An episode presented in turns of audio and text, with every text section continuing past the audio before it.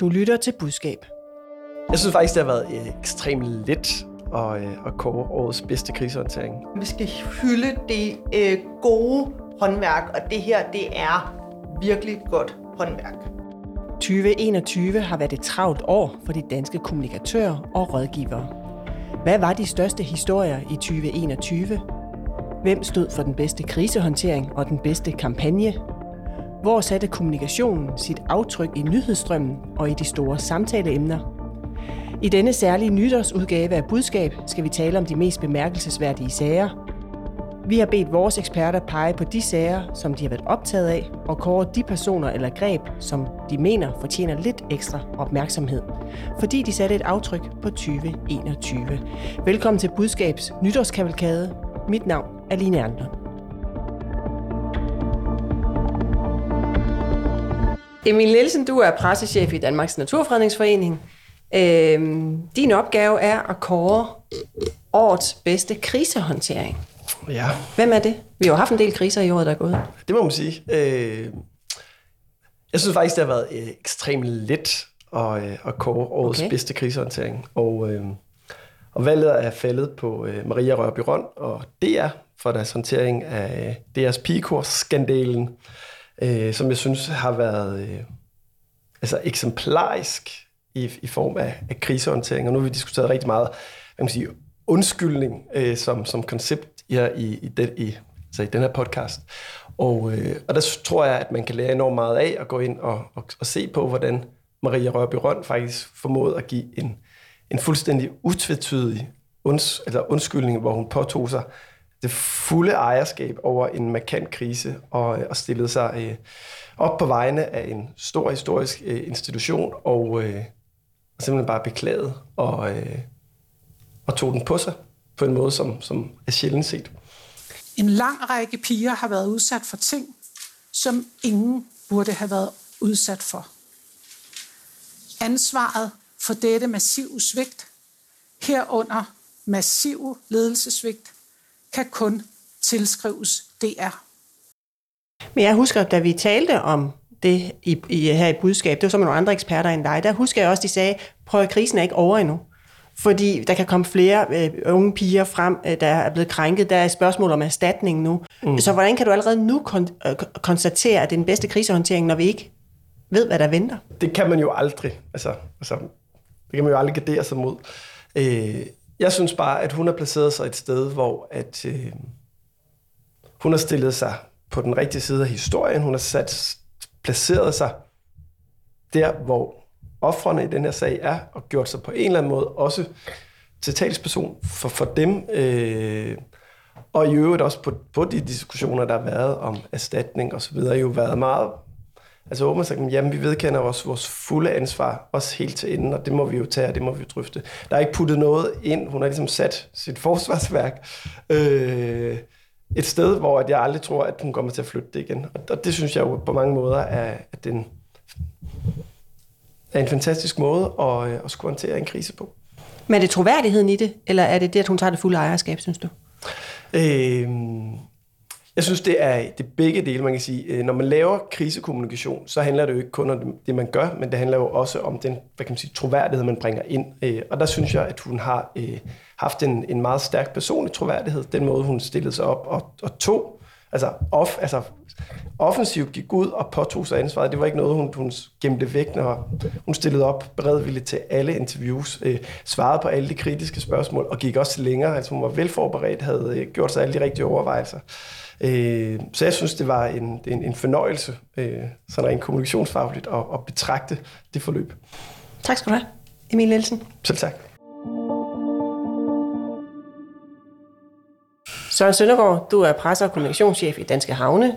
Tidligere mangeårig pressechef hos Dansk Folkeparti. Du har til opgave at kåre årets kampagne, og jeg ved, det handler om politik. Hvad præcist? Det handler om øh, Liberal Alliances øh, lille kampagne her tidligere på året, hvor de øh, gør tyk grin med øh, al den her politiske korrekthed og Vogue og awareness og øh, øh, kødfri mad og hele baduljen, og får rodet det ind i et større budskab om frihed, hvor de siger til deres... Skal vi prøve at se den, eller høre den? Jeg har en klip liggende med den. Det vil være fint. Ja, lad os få den. Prøv at se alle de fucking biler derovre, altså. Det skulle da være forbudt. Altså, alle kan da bare cykle. Nu er det jo ikke lige... Og så er det også sundt. Altså, folk passer jo ikke på sig selv. Altså, jeg stoppede selv med at ryge for et par år siden. Bedste beslutning i mit liv. Men jeg forstår ikke, hvorfor de ikke bare gør det ulovligt. Men er det ikke lige sådan lidt? Altså, hvis man kigger især på det, der slår mennesker ihjel i dag, så er kød nok det værste. Altså, det burde gøres ulovligt. Ja, Søren, du sidder næsten og griner igen. Jamen, jeg har bare øh, en, en meget ligefrem humor. Hvad er det, du synes, der er så vellykket i den? Jamen, jeg synes, de, de gør jo... De, de, for det første er den selvironiske, det kan jeg godt lide, og den, den bringer i hvert fald mig i godt humør. Og det kan jeg godt lide ved kommunikation. Hvis, hvis folk kommer i godt humør, så tror jeg, at det, så ved vi jo, at så åbner de mere op for det budskab, du har. Øh, og det synes jeg er et, et godt greb. Og så synes jeg, at de rammer lige ned i noget, som mange politiske partier kunne gøre, men som er rigtig LA-agtigt og tjekke ud på alt det der korrekte med, at vi må ikke køre i bil, vi skal alle sammen cykle, og på et senere tidspunkt i den her lille film, de har lavet, der siger ham der også, han tager ikke hjem til forældrene, før de tager kødet af menuen og sådan noget. Altså, han er fuldstændig ude på, på overdrevet. Og jeg har jo også kunne se på sociale medier, der har kritiseret den her kampagne, så at ah, den er helt overdrevet. Ja, selvfølgelig er den sat på spidsen, men vi kender jo alle sammen folk, i specielt storby øh, mennesker, den er optaget inde i København, den her lille film, øhm, som har de her holdninger om, vi kunne alle sammen cykle. Jeg, jeg vil gerne cykle, jeg går lige at cykle, men jeg tør da ikke cykle rundt i København i øvrigt. Jeg bor i Hornbæk, det er småt svært at cykle på arbejde hver dag, jeg vil sikkert godt af det, men, men det kan man ikke. Jeg kører i en dieselbil, det er selvfølgelig noget bøvl, men, men, men men indtil der er rækkevidde på elbiler, så må det være sådan. Og der er bare så mange ting, der berører hver især af os i den her lille film, som vi kan tænke over og grine lidt af. Og det synes jeg, de lykkedes enormt godt med. Men når jeg ser meningsmålingerne, så kan jeg jo ikke se, at LA har, LA har stor fremdrift, øh, og det går sådan virkelig med en kurve opad i, i målingen. Så jeg tænker, hvad nytter det så egentlig? Jamen, det er jo det, er jo det og, og det, du, har jo, du har jo sådan set ret. Og så alligevel, det er jo lykkedes øh, for en opslag at, og i hvert fald bringe dem over spærregrænsen i de fleste af de her målinger. Det synes jeg faktisk er i sig selv er en kraftpræstation. De sidder tre forskellige mennesker derinde, og de er virkelig tre forskellige i Folketinget i, i Liberal Alliance for øjeblikket. Og så er det lidt fascineret af, når det går et parti så skidt, som det gik for Liberal Alliance, så er de i stand til at bevare humøret, overskuddet, selvironien, kampgejsten. Man så det også med det konservative Folkeparti, der i mange år havde, øh, skal vi sige, udfordringer. Men når der var valgkampe, så stod der folk med de her grønne øh, jakker, de har, med plakater og hoppet op og ned ude, hvor man kørte forbi med sin bil. Og jeg tænkte tit, hold nu kæft, de ligger på spærregrænsen, og alligevel så står de med en entusiasme og blaffer med plakater og gør mig opmærksom på, kom nu her, vi er stadigvæk levende. Sådan noget tiltaler mig, fordi det, for det første er det meget dansk, man er optimistisk, man er gået på mod, man tror på det, og så synes jeg, det er enormt overskudsagtigt. Og vi vil da alle sammen, især på sådan en regnværsdag, som det er lige de her dage, så vil vi da gerne øh, møde folk, der har humor og overskud og kan få os til at trække på smilebåndet. Der er selvfølgelig nogen, der ikke synes, at den her kampagne er sjov, men hånden på hjertet, de nok, kunne nok heller ikke drømme om at stemme på Liberale Alliance alligevel, så, så skidt med det. Så du tror, det giver stemmer i sidste ende? Eller det hvad? tror jeg på. Søren Søndergaard, presse- og kommunikationschef i Danske Havne. Tak skal du have.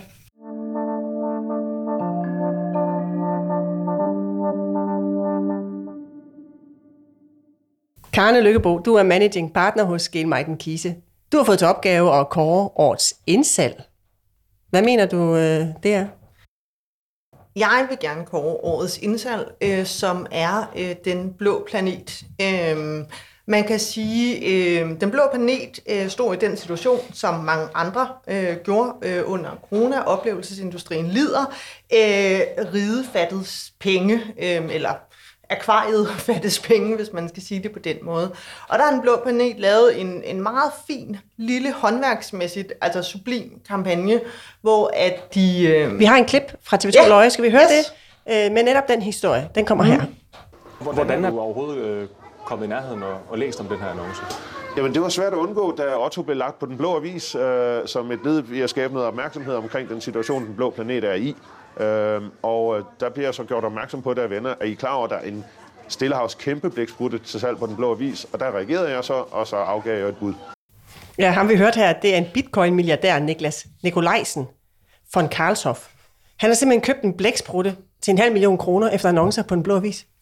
Er det Ja. det, der er det geniale, eller hvad? Ej, det, det, der er det helt vildt gode her, det er for det første, så, så laver man sådan en artefaktisk ting, som er sådan en gammel PR-træk, hvor vi siger, øh, i stedet for at melde sig i det kor, at det kan også sende flere penge, mafiaen, øh, og siger, "Jamen, det er også synd for os, og så videre, så laver man selv en historie, som er unik og siger, okay, vi er desperate, vi smider det på den blå avis. Der har du ligesom lavet artefaktet. Og så finder du så, at det er der, det gode indsalg er. En eller anden obskur bitcoin øh, milliard, øh, millionær, milliardær. Øhm, og jeg tror altså ikke, han har budt en halv million. Det, det, øh, men, men det er også ligegyldigt. Øh, men så går du ligesom ind, og så, øh, så får du den til at rulle ved at sige, ikke alene har vi gjort noget så skørt som at sætte den på den blå avis, vi har også fået en til at, at bide på krogen, og så sælger man den ind, og den går hele vejen rundt. Og jeg synes, det er øh, godt, solidt PR-arbejde. Øh, det er... Øh, øh, det er, det får opmærksomhed, øh, det skiller sig ud, og så ikke mindst, så får du jo faktisk et resultat, fordi at den blå planet er jo faktisk øh, blevet, øh, blevet revet, reddet, og ikke kun af, af annoncer på den blå avis. Nej, fordi det blev reddet på finansloven. Jeg kan ikke huske, om det var 10 eller 15 millioner kroner, ja. de har fået på finansloven, men det er den størrelsesorden. Og så tænker jeg, okay, så kunne de jo ikke helt klare det med smarte PR-tricks og sælge Otto til en eller anden på den blå avis. Jamen, det har så... jo aldrig handlet om at sælge Otto til, på, på den blå avis. Det her har jo handlet om at sige, vi har behov for at komme igennem med en enkelt sag, og der kan man sige, der har jo været lige lovlig mange enkeltsager om oplevelsesindustrier, der mangler penge. Så hvordan skiller vi os ud? Hvordan får vi en klar fortælling? Øh, det har også været synd for sommerlandene, og nej, ikke færgerne, men det har været synd for rigtig, rigtig mange mennesker. Så hvordan bliver det så synd for os, og Otto ikke mindst, at der er nogen, der gider at komme og give os en check. Øh, og det vil jeg bare sige, det er... Øh, jeg, jeg synes nogle gange, når vi snakker kommunikation, så bliver det helt op på de langsigtede strategiske navler, og jeg synes engang, at vi skal hylde det øh, gode håndværk, og det her, det er virkelig godt håndværk. Du har fået lov til at kåre års indsalg. Det er her med modtaget. Karne Lykkebo, tusind tak skal du have.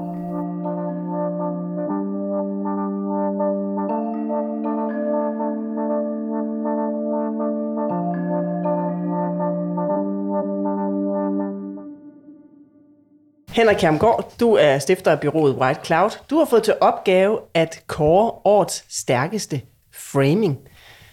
Hvad er du nået frem til? Jamen, jeg er nået frem til i virkeligheden en, en, en framing, som jeg også synes, der er noget grundlæggende forkert i. Øh, men nogle gange så skal man også kigge på det, øh, som man er uenig i, og som man ikke selv ville have gjort. Og så prøve at sige, hvad er det egentlig, der sker, når man gør sådan det bliver man lidt klogere af. Skal vi lige høre et klip, fordi jeg ved jo, det handler om... Det handler om Inger Støjberg, ja. og det er grundlæggende hendes øh, evne til at fastholde, man kan sige, det er jo ikke en framing, hun har opfundet i år, men hele hendes barnebruds framing og hendes fastholdelse i det, og hendes i virkeligheden fuldstændig ligegyldighed over for, om udsagnet er korrekt, og om udsagnet er troværdigt, men bare den der øh, med at sige, jeg bliver bare ved, jeg bliver ved med at sige det, fordi jeg ved, der er et publikum. Altså så hun holder fokus på sine politiske budskaber, og ikke det juridiske. Lad os lige høre, hvad hun sagde, da hun kom ud af rigsretten. Ja. Der er noget helt galt, når man øh, ikke kan beskytte piger øh, imod det ægle fænomen, som barnebrud jo altså er. Øh, jeg mener ikke bare, at jeg havde en politisk forpligtelse til det, jeg mener også, at jeg havde en rent menneskelig forpligtelse til det, og jeg håber rent faktisk, at alle vil have gjort øh, som mig. Hvad er det, du præcist ikke kan lide? Altså man kan jo, nu ved jeg ikke, om man må sige lyve, men man kan sige, at hun bevæger sig i hvert fald utrolig tæt på at lyve, fordi retssagen handler jo ikke om, hvorvidt at man må have barnebrud eller ej. Det, hun gør det til et spørgsmål i offentligheden, at det er det, det handler om. Det har hun sådan set gjort hele vejen igennem. Og der kan man sige, der synes jeg, det er fascinerende, det her med at sige, er offentligheden i stand til at gennemskue en løgn? Lad os bare kalde det en løgn. Øh, og det må man sige, det er offentligheden åbenbart ikke. Øhm, og hvad hedder det? Og derfor så kan du komme afsted med det. Men man gange, kan sige, pointen er vel, hun og kommunikerer så, sine politiske budskaber, hvor Rigsretten tager hånd omkring noget juridisk. Altså var det her lovligt? Jamen, nej, det var det jo så gør ikke. Det, hun gør det jo øh, helt bogstaveligt, så siger hun jo, at jeg har kæmpet imod, at man må have barnebrud. Det er jeg så overrasket over, at, at, at den her dom ikke er enig med mig i. Og man kan sige, nej Inger, det du har været i rigsretten for, det er, om du har overtrådt ministeransvarlighedsloven det er noget helt andet. Og det vil sige, at, at de tendenser, som vi også nu, så har vi snakket meget om Trump, men altså det her med, du kan også bare vælge øh, at fortælle en usandhed eller lyve, at det rent faktisk virker. Det er det, jeg synes, der er det interessante i det her. Og så synes jeg, man kan sige, øh, stedigheden, eller nogen vil måske sige kynismen, hun bruger den med netop også, at hun underbygger den med at sige, Øh, det er meget vigtigt for mig, det er det, jeg har kæmpet. Altså hun sætter hele sin personlige troværdighed bag. Altså det der med, at hun opbygger en base omkring den her framing, og hun er så stedig omkring den, og hun, og hun fastholder den. Øh, det, det er derfor, jeg grundlæggende synes, det er årets framing, fordi jeg synes, det er også i forhold til, til øh, kommunikationsbranchen, skal vi måske også tænke over de værktøjer, altså vi bruger nogle gange, øh, hvad hedder det, at det værktøjer, som egentlig øh, yder mere skade over tid, end, altså fordi man kan sige, jamen du kan jo altid benægte, du kan altid lyve, du kan altid gøre tusind ting, og der kan man se, at Inger Støjberg er jo et eksempel på, altså man siger, hun har fået 60 dages fængsel i rigsretten, men impactet på hendes base, altså dem hun appellerer til vælger, er ikke særlig stort, og det handler jo også om, at i virkeligheden noget af det, vi måske også skal lære i hele den her diskussion om fake news og hvad folk siger i offentligheden, det er, nej, folk sidder ikke og faktatjekker udsagn. Folk de starter med at sige, er jeg enig eller uenig? Og hvis det passer ind i dit verdensbillede, at Hillary Clinton slår små børn ihjel under et pizzeria, så siger du, jeg tror på det. Og hvis det passer ind i dit verdensbillede, at, øh, og, og man kan sige, det er jo der aparte af, jeg tror ikke, der findes en dansker, der synes, at 73-årige mænd må gifte sig med 8-årige piger. Men det er jo det, Inger Støjberg gør det til et spørgsmål om. Og at man kan sige, på det facet, der er det imponerende og, og, og flot. Og så på den anden facet, hvor du så samtidig kan sidde og både sige, jamen det, det har jo ikke hold, altså sådan faktamæssigt hold i virkeligheden. To, hvis du så reelt går ind og sikker på, hvad sagde hun så inde i rigsretten? Men kan det ikke bare være hendes oplevelse af verden, og hun virkelig, altså at hun ikke har nogen bevidst tanke om, at nu skal jeg øh, sige noget i den retning, mens det handler om noget andet. Det her det er virkelig bare sådan, det, hun det, ser det, verden. Det er der, hvor det bliver, der vil jeg gerne give kredit til Martin Aarup, som var egentlig ham, der gjorde mig opmærksom på det på Facebook i går. Hvis du går ind og siger, øh, kigger på, hvad sagde Inger Støjberg selv under afhøringerne i rigsretten, der ligger hun jo utrolig meget vægt på, puha, nej, nej, de blev ikke skilt ad en blok, de blev individuelt sagsbehandlet og alt muligt andet. Der sidder hun jo og modsiger sig selv, det hun siger til sin base ude i virkeligheden, men der er ansynligt ikke nogen, altså, der enten hører efter, eller altså, altså tjekker det, eller, eller også passer det netop bare ikke ind i det, de gerne vil høre, og derfor så sorterer de det fra igen. Jeg synes, det er mega interessant, at du, altså, at, at, at du har, altså, og vi har jo offentlighed omkring det, fordi vi har fulgt rigsretten, altså at hun står ude for en rigsretten og siger, jeg bøjer ikke min nakke, jeg vil gøre det igen, og så samtidig kan du sige, jamen da du var inden for i bygningen, der bøjede du din nakke så meget i håb om at få en mildere dom, så du modsagde det, du står og siger ude foran. Jeg synes bare, jeg synes, det er interessant. Altså nu ved jeg godt, det er sådan en årets framing, men jeg synes, det er den, måske det mest interessante framingsmoment, vi har haft i år. Henrik Kjærmgaard, stifter af White Cloud. Tak skal du have. Det var lidt.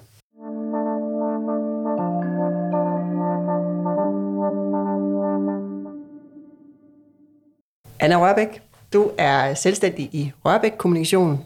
Du har haft til opgave at finde årets backfire. Altså, hvem, øh, hvem har sagt noget, som så har ramt dem lige i nakken som en øh, boomerang? Hvem er du nået frem til, skal have den pris? Vi skal til Vejle. Vi skal til en skole, der hedder Firehøjskolen i Vejle, hvor skolelederen han øh, forbød crop tops. Altså de her små toppe, hvor man kan se øh, pigernes ja, ja. maver. Og jeg tror, vi alle sammen ved, at det førte til en national samtale øh, om alt fra øh, dannelse til seksualisering og liberalisme og feminisme. Øh, han øh, startede nok med at komme til at frame øh, det her med forbuddet mod de her crop tops øh, på en forkert måde, i og med at han sagde, at øh, pigerne måtte ikke gå med dem i udskolingen, fordi så kunne drengene ikke koncentrere sig. Vi er nødt til at forholde os til, at når man kommer op i skolen, så er det i et fællesskab, hvor vi skal være tæt på hinanden, og øh, det kræver også, at vi kan have noget, øh, at vi har noget tøj på, kan man sige, hvor alle kan koncentrere sig om øh, det skolearbejde, der skal laves. Og jeg tror i virkeligheden, at det han mente, det var, at han gerne ville have, at øh, man øh, ligesom klædte sig efter lejligheden, øh, hvilket jo også er en del af hele dannelsen i vores skolesystem. Men han kom til at øh, sige noget forkert, så han havde ikke tænkt sig om, og kom til at, at sige, at, at pigerne skulle dække sig til, så drengene kunne koncentrere sig. Så der blev det lige pludselig med et en del af en national samtale, som også gik viralt, som handlede om, at, øh, at, øh, at kvinder skal da ikke dække sig til for mændenes skyld. Piger og kvinders påklædning, det skal simpelthen ikke, der skal ikke være regler over det. Øh, om det er burkeforbud eller tørklæde, om det er en crop top eller hvad end det er. Altså, det skal, bare ikke, det skal der ikke bestemmes over. Vi så jo øh, hashtags med Sofie Linde og Morgenthaler og andre øh, under øh, hashtagget Det er bare maver, øh, hvor de simpelthen iførte sig de her øh, crop tops, øh, som jeg jo ikke kendte til. Altså jeg har da set med gadebilledet, men jeg vidste ikke, at, at en crop top hed øh, en crop top. Øh, og Ægtvedpigen blev også hævet frem fra Nationalmuseet, øh, hvor Nationalmuseet simpelthen lavede noget øh, fremragende kommunikation og opmærksomhed omkring sig selv og deres eget museum, fordi de sagde, at hun er virkelig gammel, og hun gik altså også i crop tops. Øh, så det blev simpelthen en national samtale. Så et lille stykke tøj øh, blev øh, pludselig altså politisk. Men, men siger du dermed, at han kunne have kommunikeret anderledes, og dermed var kommet igennem med sit tøjforbud, for det gjorde han jo ikke. Skolebestyrelsen gik ind og ændrede beslutningen. Eller siger du, at vi på vej ind i 2022 simpelthen ikke kan lave regler om den slags? Nej, det jeg siger, det er, at øh, på vej ind i 2022, der skal vi være meget opmærksomme på, at de samtaler, vi har, også i øh, lokalt og i små rum, de kan hurtigt blive slået stort op, fordi de kan gå viralt, og de farer simpelthen afsted, øh, og de bliver meget hurtigt læst ind i en samfundskontekst. Og det er jo også noget, som de store firmaer, for eksempel Danbred, som også har fyldt i løbet af året her i... Altså dem, der direktøren på grund af sexy. Podcast, ja. At de ikke var opmærksom på, at noget, der skete i deres lille øh, firma øh, simpelthen var en del af en samfundssamtale. Øh, øh, og det er der, hvor issues management som disciplin øh, inden for kommunikation bliver vigtigt. I, i, altså fordi man kunne også godt have styret den her lokale skoleleder ud af den her krise ved at hjælpe ham med at kommunikere det rigtigt fra starten. Øh, og det har de selvfølgelig ikke kræfter og ressourcer til at have en kommunikationsekspert på det derovre. Men jeg tror, at øh, at, øh, at det vi skal forvente os af de kommende år, det er, at man skal være meget mere nøjsom når man taler, fordi at det hele kan meget hurtigt gå fra at være en lille samtale til en stor national politisk diskussion og krig i virkeligheden om, øh, om alt fra frihed og øh, empowerment af kvinder øh, og, og hvad der ellers ligger derude af dagsordner, som kan eksplodere mellem hænderne på en. Anna Rørbæk, tak skal du have.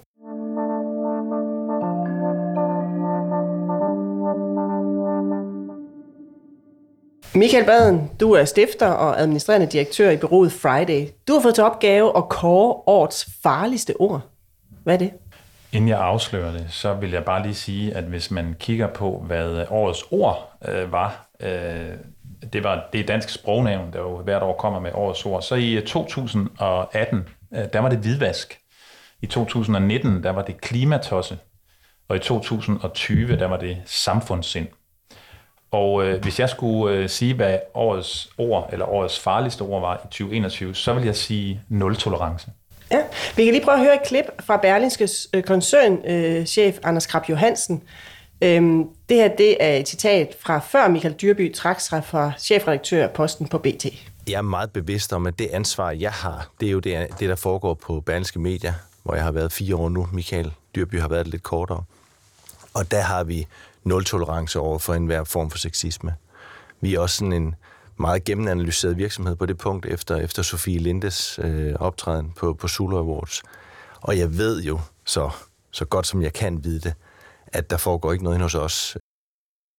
Ja, nul tolerance. Hvorfor er det et farligt ord? Jamen, jeg synes, det er farligt, fordi øh, at øh, det har vist sig, at rigtig mange øh, topchefer og talspersoner, øh, som skal ud og fronte de her MeToo-sager, enten hvis der, der er sket en sag, eller hvis man sådan øh, bare spørger dem, hvad er egentlig jeres politik her, så siger det det her, at vi har nul tolerance. Og det de så glemmer, Altså, så tror de på en eller anden måde, at så, så er den ged barberet. Altså, det, det er noget, som HR-afdelingen godt kan lide at, at høre. Det er sikkert også noget, som mine medarbejdere kan lide at høre, mine interessenter og alle mulige andre. Problemet er så bare, hvad sker der, når, den, øh, når det udsagn, nul-tolerance, så møder virkeligheden? Altså, når der kommer en helt konkret sag, hvor der er en, der øh, indberetter en klage via øh, HR-systemet, via deres ledere, via whistleblower, eller hvordan de her sager nu kommer op, og så øh, bliver der indledt en eller anden form for øh, sagsproces, øh, som typisk er mørkelagt, fordi det er en personalsag. Og så sker der ikke noget med vedkommende. Altså, øh, så får vedkommende måske en mundtlig advarsel, eller en skriftlig advarsel, eller noget andet. Men der er i hvert fald ikke en følelse i organisationen omkring, øh, at der skete noget. Og når man siger nul tolerance, og man så ikke, så at sige, bakker det op med noget handling, altså en fyring, øhm, så, øh, så, så tænker folk, jamen så var der jo øh, ikke noget nul-tolerance. Og det er derfor, jeg synes, det er sådan et farligt ord. Det er sindssygt svært at lukke den der kløft, der er mellem at sige nul-tolerance til skoletalerne, og at medarbejderne så oplever, jamen der var jo ikke rigtig de konsekvenser, som vi havde forventet. Pointen er, mange oversætter nul-tolerance som om, hvis du tager øh, på en til julefrokosten, så bliver du fyret. Og sådan er virkeligheden jo ikke. Men så tænker jeg omvendt, prøv at lave ikke testen på det der. En chef, øh, direkt, øh, eller en chefredaktør eller en koncernchef går ud og siger, at vi har en eller anden form for tolerance over for sexisme hos os. Nå, men det kan man ikke gøre. Det vil være helt skørt. Øh, men Hvad gør man så med den journalist, der står og stiller spørgsmålet, Anders Krab Johansen, har I nul tolerance over for sexisme hos jer? Prøv, prøv, hvad vil der ske, hvis han sagde nej til det? Så Jamen, øh, så skal man ikke, øh, så at sige, acceptere præmissen, fordi man, så skal man sige, at vi tolererer ikke sexisme, og det vi gør, hvis der sker sådan nogle sager, det er, at vi for det første ikke sagsbehandler i medierne.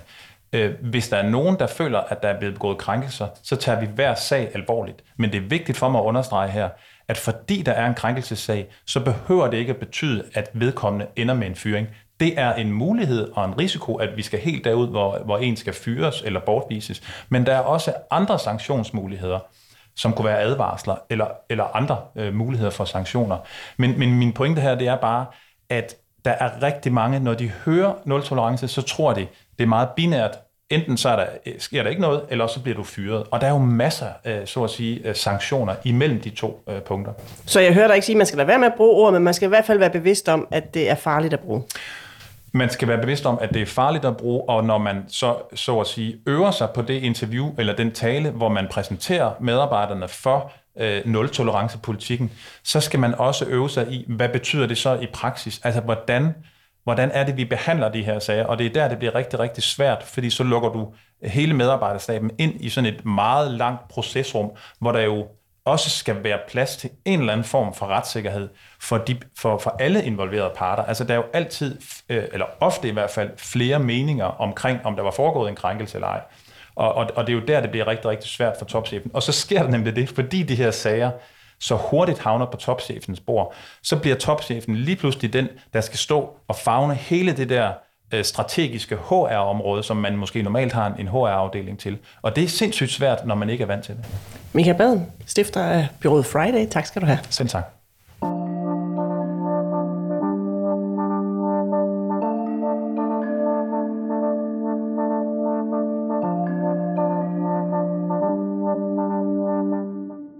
Trine Krogman Mikkelsen, du er kommunikationsdirektør i Demand, og du har til opgave at kåre årets største comeback. Ja. Hvem står bag det? Det gør sygeplejerskerne, synes jeg. Vi ønsker sådan set, at vi stiger i løn, fordi vi rent faktisk synes, vi har uddannelse, øh, der øh, burde give en højere løn. Hvis vi kigger ind over øh, året især, så fra foråret ind over sommeren, og den strække, der kørte rigtig længe, der var, øh, og som øh, så også endte med et regeringsindgreb, så de fik, hvis man skal være hård, intet ud af at øh, tømme deres strækkekasse, øh, men fik sådan set bare en lille offentlig bashing ud af det. Hvad vil vi have? Mere i løn! Hvad er vi? Mere værd! Nok er nok! Nok er nok! De blev også kritiseret og, og endda øhm, hængt lidt ud også for sådan at blende ind med roligans, og de var i røde-hvide farver som landsholdet. Og man, jeg, synes, jeg synes, jeg oplevede dengang en lidt sådan, ah, man, man, man var ikke rigtig på deres side i offentligheden. Nu synes jeg, at der er sket noget, og de fortsatte faktisk efter regeringsindgrebet med at lave punkt... Øh, det er jo lovligt jo. Ja, ja, det gjorde det. Det, det er jo et greb. Øh, det har jeg selv øh, oplevet øh, som øh, kommissionschef i SAS, hvor, øh, hvor medarbejderne også lavede nogle nedslag. Det er effektivt. Og det sætter handling bag de ord, de sagde øh, i strækken og i strækkeforløbet. Og, og de har simpelthen kontinuerligt sat handling bag deres ord og nu står de øh, forhåbentlig til at få noget mere ud af øh, den her vinter, der kommer, øh, Men, og få noget mere ud af det budskab, de havde, at vi er mere værd. Men de har jo netop ikke fået permanente lønstigninger. Så kan det være, at der kommer en lille vinterpakke til dem, en coronavinterpakke. Men de permanente lønstigninger, som de ville have, dem har de ikke fået. Så hvorfor synes du egentlig, det er et comeback? Det synes jeg, de, de permanente lønstigninger, det er jo en del af øh, trepartsforhandlingerne og vores overenskomstsystem, øh, og de har fået bestemt fået øh, sat noget i gang i forhold til det, også den her lønkommission, der skal undersøge øh, ligeløn osv. Så, så de har jo ikke tabt fuldstændig på den agenda. Øhm, det de får ved, at man nu går ind og ser på at give dem noget kortere tidskompensation, også til andre i sundhedsvæsenet, det er en oprejsning, synes jeg. Det er, øh, det er en erkendelse fra deres arbejdsgivers side. Vi har altså brug for jer, og I er mere værd. Så jeg, jeg synes faktisk, at, at det er det, at de, at de når hertil nu, og det er jo ude i sådan noget med at lave masser af opsigelser og sige op, måske gå ind på vikarbyråer, og, øh, og, og, og i den vej også øh, mælke regionerne for flere penge, fordi du får Men mere ud af masseopsigelser er det. jo også ulovligt, så vidt Ja, ja, det ved jeg godt. Øhm, men de, de har jo stået i så kæmpestor en frustration under strækken ved lovindgrebet, at de har valgt at tage øhm, mere skarpe midler i brug. Hvis vi ser på kampagnen, de havde en meget stor, flot kampagne, de rullede ud dengang. Hvorfor, hvorfor, hvorfor oplever du, at det virker bedre, det her ulovlige og de ulovlige greb, man bruger, end den store koordinerede kampagne gjorde? Ja, de har jo fået opmærksomhed på de greb øh, med øh, ulovlige eller overenskomststridige. Ja, undskyld, man skal sige overenskomststridige. Ja. Ulovlige er måske også lige øh, at skærpe den lidt. Det sagde vi som arbejdsgiver i SAS, det blev de irriteret over. De blev ved med at sige overenskomststridige. Det er nogle greb, der får offentlighedens syn på det, men jeg synes i virkeligheden, at de har bare vedholdt trykket. Og der kunne man godt have forestillet sig, at de var, sådan, at de var blevet altså, sænket og blevet øh, sat skakmat på regeringens indgreb. Men det gjorde de ikke. Det, det, det er ikke særlig ofte set, at du har ja, lærerne, der, der var lovindgreb på dem, der oplevede jeg umiddelbart, at de blev sat en lille smule skakmat, og så skete der ikke så meget andet i, i nogle år. Så kom der en øh, undersøgelse senere. Ikke? Øhm, så jeg synes bare, at de, øh, de har brugt muligheden, og de har brugt nogle øh, overenskomststridige greb, men de har også brugt nogle kommunikative greb, som, øh, som nu gør, at de måske står til at få noget mere belønning. Sådan lyder i hvert fald dine argumenter for ja. årets comeback. Trine Gormann Mikkelsen, tak skal du have.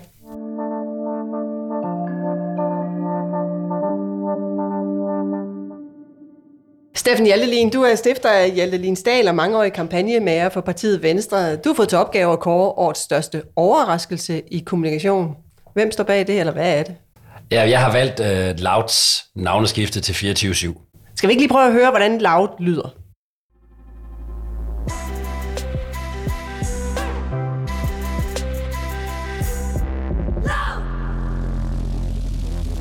Du sidder helt og smiler. Jeg ved ikke, om Ja, det men er, nu fordi, er, altså, nu, nu er vi blevet klogere på, at, øh, at det simpelthen også øh, fra den 5. januar kommer til at lyde ligesom 24-7. Så alting forandrer sig, og det var jo en artig overraskelse, må man sige. Jamen, hvad er det, du synes? Altså, for jeg ved jo, du synes, det her det faktisk er genialt at skifte fra Loud over til 24-7 og ligesom genopleve ideen om 24-7. Hvorfor? Jeg, jeg tror ikke, jeg har brugt ordet genial. Jeg har brugt, at det er den eneste, for man har fået ideen, næsten den eneste mulighed, fordi de to andre muligheder var at bevare navnet, som er stendødt. Altså fra den 5. januar, så det eneste minde, vi vil have om Loud, det er tilsvarende dengang den her Ellert Hope Whisper, den kørte lige ind i banden i 1983. Altså det vil være minde, der står tilbage om Loud. Det kan være, der bliver lavet en film, ligesom Kasper Christensen og Dan Dream, om, øh, om Loud. Øh, det skulle ikke undre mig. Så det havde man simpelthen ikke nogen mulighed for. Man havde heller ikke nogen mulighed for at... Øh, at øh, vælge et andet navn, efter min mening, to år til det, det kan ikke lade sig gøre, så bruger man pengene på markedsføring i stedet for på at lave radio. Og så ejede de jo øh, 24-7, og det er jo kun fordi, altså det er overhovedet en overraskelse, altså det er jo i virkeligheden mærkeligt, det er jo kun fordi, det er den her branche, fordi det vil virkelig ikke være overraskende i andre brancher, at et øh, firma havde et stærkt brand, og så valgte at bruge det til et øh, andet produkt. Og det er jo Berlingske, der ejede det. Øh, men i den her, på grund af hele på grund af øh, at de stærke, stærke øh, øh, kræfter, som med god grund var fuldstændig farvet over, at, øh, at øh, politikere og nævnet, de aflevede 24-7, øh, og så man vidste, ville være klar til at stå og kalde, kaste med, med, med tomater øh, efter det her, så var det en, øh, det, det, det var en, i hvert fald en beslutning, som kræver, at man ikke er voldsomt konfliktsky. Ja, fordi der er jo opstået masser af debat. Vi ved jo, det har du selv deltaget i tidligere udsendelser, hvor vi har talt om det, altså det visuelle øh, ligner det gamle 24-7. Øh, lyden kommer til at blive den samme som 24-7, ved vi også. Er der ikke en risiko for, at man på en eller anden måde snyder de mennesker, der sidder derude, og så har en forventning om, at de får det gamle 24-7? For det kan de jo ikke få, fordi målgruppen er anderledes, platformen er anderledes, budgettet er anderledes. Jamen, jeg tror 24-7, som jeg selv var stor øh, fan af, øh, havde jo mange forskellige programmer og rettet med mange forskellige målgrupper, så, så min, min store tro er, at, øh, at om nogle måneder, så de, som ikke er inderkredsen med de 500.000 øh, mennesker, som går helt ekstraordinært op i tingene, men bare sidder og lytter ude i bilen, at de vil vurdere det på øh, indholdet. Og, øh, og hvis det er godt, og hvis det er øh, 24-7 kvalitetsniveau, øh, ikke det samme kvalitetsniveau, så tror jeg, man vil lytte til det også den efterfølgende uge. Ja, tak for ordene, Stefanie Littlin.